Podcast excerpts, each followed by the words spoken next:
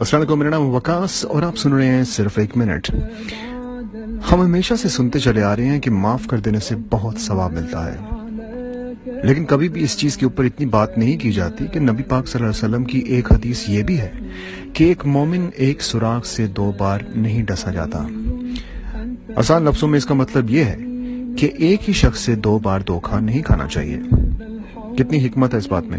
جب اس کو آپ معاف کرنے والی احادیث کے ساتھ سنیں، تو سمجھ میں آتا ہے کہ معاف کرنا ایک بہت ہی اچھی عادت ہے۔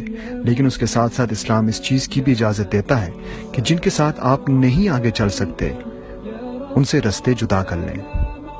اگر کسی پر آپ پہلے جیسا بھروسہ نہیں کر سکتے، تو رستے جدا کر لیں۔ کسی سے پہلے جیسی دوستی نہیں رکھ سکتے، تو رستے جدا کر لیں۔